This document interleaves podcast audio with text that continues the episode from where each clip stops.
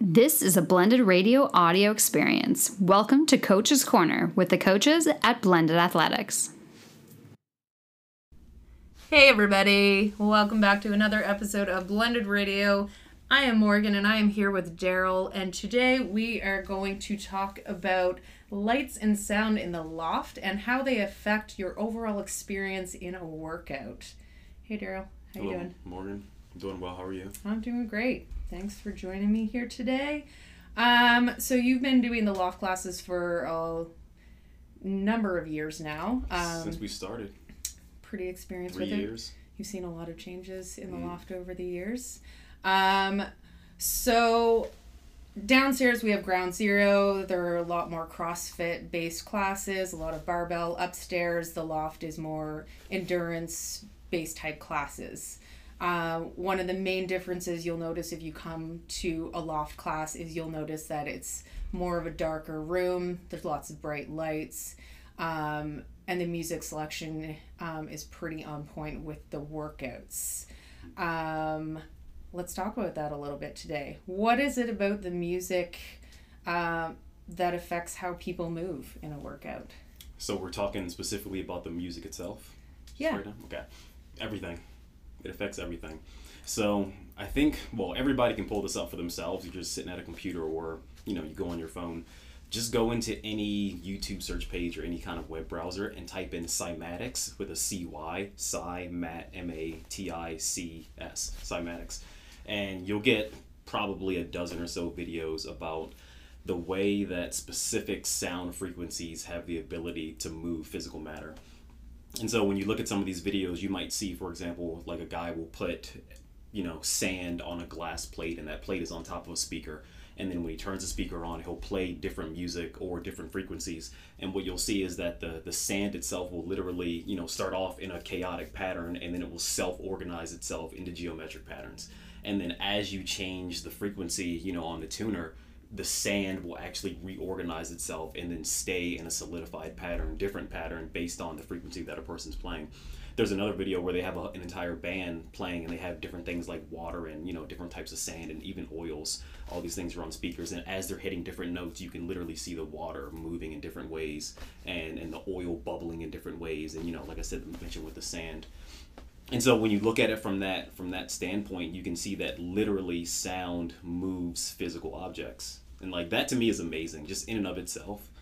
And for anybody that's had a kid, you can take a baby, you know, and never expose them to any type of dance. But the second or the moment that they're old enough to really understand what music is and you play music for them, you'll see that they naturally start to dance and, and bob and sometimes unusually in tune or in sync with the music.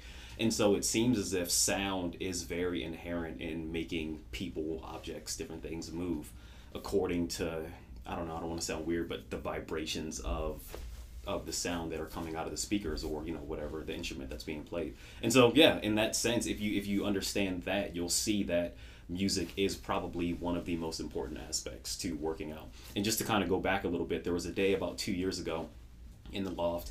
It, this is before we had our last renovations and the power went out. And I remember the exact moment that it happened. Everybody was working super hard. We were about three quarters of the way through the workout, and then boom, power shuts off and music died. Immediately, everybody's energy level tanked, and they they stopped working hard. They were still moving, but they were, you know, you could see that everybody just kind of they withdrew into themselves a good bit. And so that altered the workout completely, and I had to actually take them downstairs where there was more light, and then we finished the workout because there was there was space in ground zero. And so that was one of those big days where I really realized for myself just how important music is to, Music to is. motivating yeah groups of people.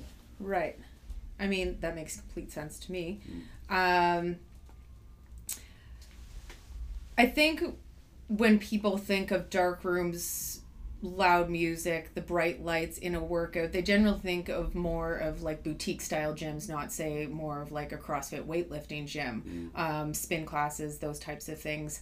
Why do you think it works in the loft, like the lighting and the loud music? It's interesting. So when I'm sure you've experienced this yourself, and you can probably comment on it. When you get into what people call the flow state, right, where you're doing, let's say you're doing kettlebell cleans, and you know the music starts, the timer's going, and you get through maybe five sets, and then after that, you start realizing after a bit that everything around you seems to die off. It's almost like the music doesn't even exist anymore. You stop seeing what's in front of you, and all you're really paying attention to is like your own body and the feeling of the kettlebell going. It's I I use the lights in an in an attempt to get people into the flow state quicker and I do that by by diminishing a lot of the light that's in there because when it's I mean let's say you walk into a Macy's or something or I don't know the the bay in the mall and you walk in and the first thing that you see are those super bright LED halogen lights that are just casting every one of your imperfections you know out to the world. It makes you feel really subconscious and it really makes you feel like you're directly under a spotlight and so I attempt to do that in the loft, but in the opposite way, is by reducing the lights as much as I safely can, which allows people to not feel like they're being scrutinized and watched. And then it just lets them kind of break out of their shell a little bit. When they don't think that everybody can see all the, the quote mistakes that they think they're making, they usually tend to perform a little bit better because the, the inhibitions are gone. And so I use the lights, you know, a dim setting with the lights, depending on the class, depending on the time of day, I'll have the lights set to different levels. If it's nighttime and the music matches it, I may have a little bit brighter or darker. But then beyond that, I use the mirrors in accordance with the intensity that I want people to be working out at. Also based on the song that's playing. And then it's it's a really it's an interesting kind of pattern dynamic puzzle that I like to fit together. I think it's a it's a lot more work. I think than people who probably are just coming into the class realize it is. It is. Um, as somebody who has not been at blended as long as you have, and this is a whole new experience for me.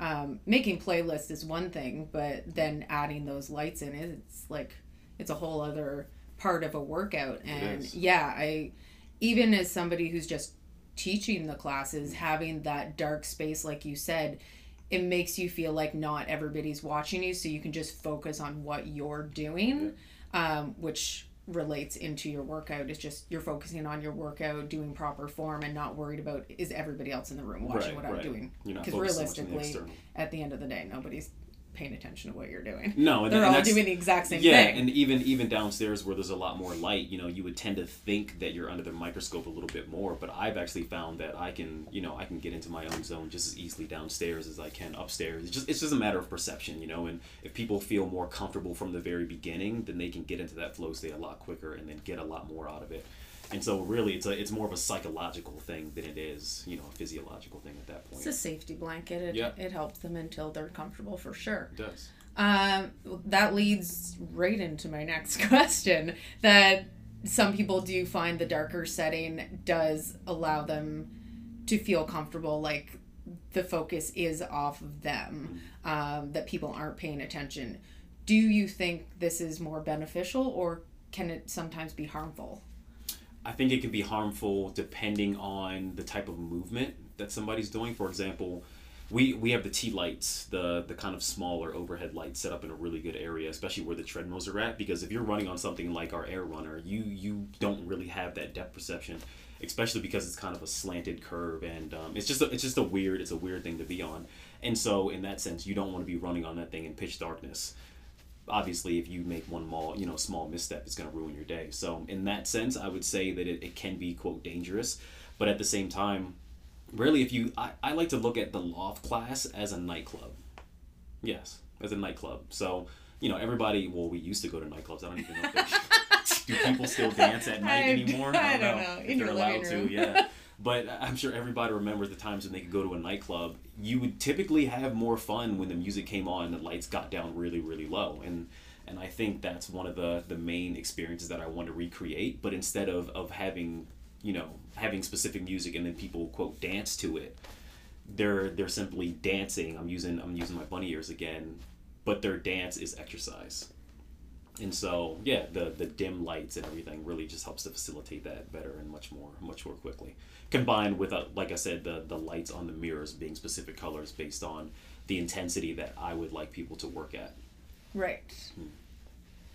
And so that being said, how how do you think or how do you feel um, the combination of the lighting and the music affects somebody's overall workout as opposed mm. to like just being in like a good life with somebody listening to their headphones in a bright room. Right. Well, it's a it's a group dynamic at that point. So when when my class comes in, let me go back a little bit. Typically, first thing in the morning when I get here for my shift, let's say it's like four, four forty-five usually when I walk in the door, and I'll start getting my playlist together around five fifteen or so. I I'll go through all of my class roster. I'll look at every single person that's coming in, and then I will basically kind of generalize or summarize the music taste that I think they like based on like past experience. And so I'll create one mass playlist that has lots of extra songs in it, and then depending on who was in each specific class, I'll take songs out or I'll add other ones in. And so let's take my 930 class for an example. It's typically an older crowd. They really don't get down with, or I'm assuming they wouldn't get down with newer hip hop music or even some older hip hop music or different things like that. So I would take out those songs and add in maybe some classic rock song or some ACDC or something like that. And I would just try I try and appeal to the bulk of the of the audience, but I also try and remember that there are going to be some people in there that have different tastes as well. And so I'll have a little bit of rock, a little bit of electronic, maybe some hip hop thrown in there. And just I'll try and approach as many different genres as I can, but then also make sure that those those songs line up with the the tempo of the movements. And so if you look at something like a kettlebell swing, it has a very consistent kind of rhythm and and pace to it. But at the same time, it's an explosive movement. So I don't want something that has a good rhythm, but that doesn't have any bass in, Right. in terms of songs, because people people feel the bass in their bodies, and when the music is more intense, it gets you more emotional, and then you can use certain songs to feed that emotion, which then makes you act in a certain way. Right. It's like watching a movie, you know. And so yeah, it's just a delicate balance of first going through my songs and then trying to see, okay, what does this song make me feel like doing? Okay, this song makes me feel really powerful. So I'm gonna put this song in set number two for you know this this specific workout and i Correct. just i'll just go through it in my head i'll listen to each song that's in my playlist and i'll, I'll figure it out and usually it takes me about one class one to two classes to really nail my playlist down and so by the end of my day after i've already taught four classes my fifth class usually has the best the best rendition but i'm also like at the very bottom of my energy reserve so it's my best class and my worst class at the same time and that's that's it Yeah. Right.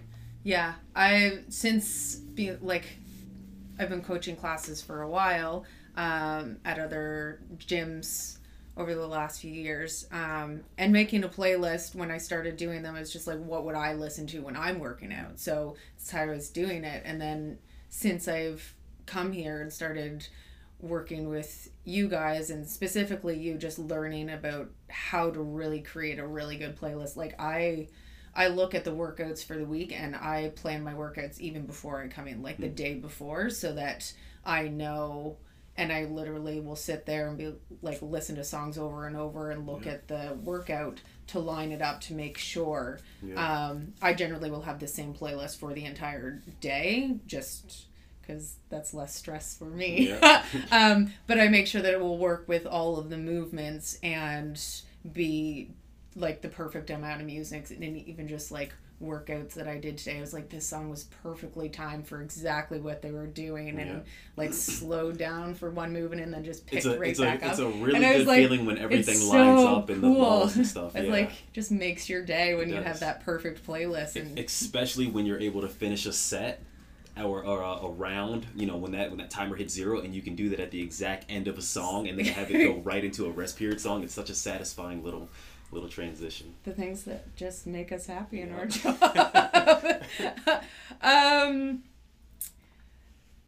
I feel like we just kind of combined yeah. all the last Yep. things that I needed to talk about um, into one. So, Yeah. is there any kind of last things you want to touch on? well the last the last thing is the mirrors and and I don't I don't even think a lot of people pay attention to it, but you'll typically see me when I'm walking around the loft. I have one of two things in my hand. Either I have my my bright yellow stick that I use when I'm in what I call like deep coaching mode, when I need to be able to to convey visually to people what they need to do. But that's when I have longer rounds and I can spend more time, you know, working with the individual. But if it's a really short round, let's say they're doing like Tabatas or like 45 second rounds with 15 seconds off, I'll typically walk around with the remote and that is my main way of communicating with the class because I'm not I'm not a yell person. Like I'm not one of these hype people that you would see at Good Life with a microphone yelling go go go push push push. No, you'll you'll probably very rarely hear me speak unless I feel like something needs to be said, and then I'll say it, and then I'll be quiet again, just let people work.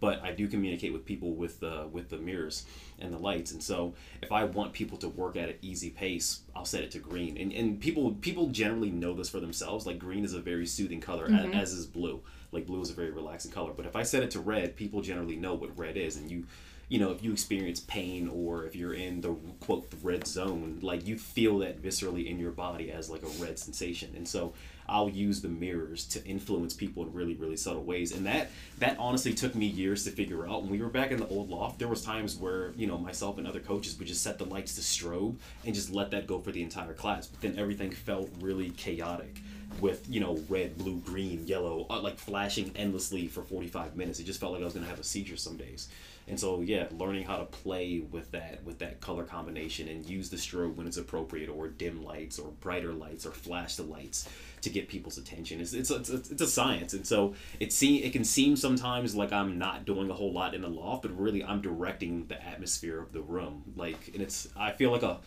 I don't know what's the guy. What's the guy in the band, the front of the band with the little stick, the uh, orchestrator, the orchestra, whatever it's called. Yeah. I, I don't know the guy with the stick. You won't know what I'm talking about. I feel like yeah. The yeah. director. we'll call him the director. That that's basically what I do. And then the participants in the class, they're you know they're the ones playing the instruments, and they are the instruments. So Well, hundred percent. Because I mean, I'm the the lights themselves is a whole learning curve in itself, and I'm like, I was saying the other day, I was just like, it's like asking me to run and catch baseball at the same Right. time. I'm like, I can play the music. And I can like instruct the class, but then trying to get those lights, and, like, and I'm like, it's a learning every day. But from where it was when I first started, I was the one that just put them on the rotating. Yeah. And I'm like, I do not do that anymore. And I'm like, I can cue it when they need to like, okay, we're ending here, moving on. When to like work harder, when to like cut it back a little bit. So it's definitely, it's it's a lot of work, and it's uh, it's pretty cool to really understand how much work. Uh, we really do put into those loft classes upstairs, and we're not just coming in and reading what's on the board. right, and and standing back and watching and watching you. Yeah. There's a lot involved. So, um, yeah, so if you have never experienced a loft class and you're curious about what we're talking about, come on upstairs and hang out with It's me not, and it's not just Daryl. it's not just about putting on lights and music and just going at it. There's a there's a reason behind everything up there. So yeah, it's uh it's a fun time upstairs, so come join us. Um, thanks for chatting with me Thanks today, Daryl. good times. Always a good time. Pleasure. Uh, we'll talk to you guys soon. Peace. Thanks for listening to this blended audio experience. If you enjoyed today's episode, please leave it a five star review, share it with your friends, and subscribe.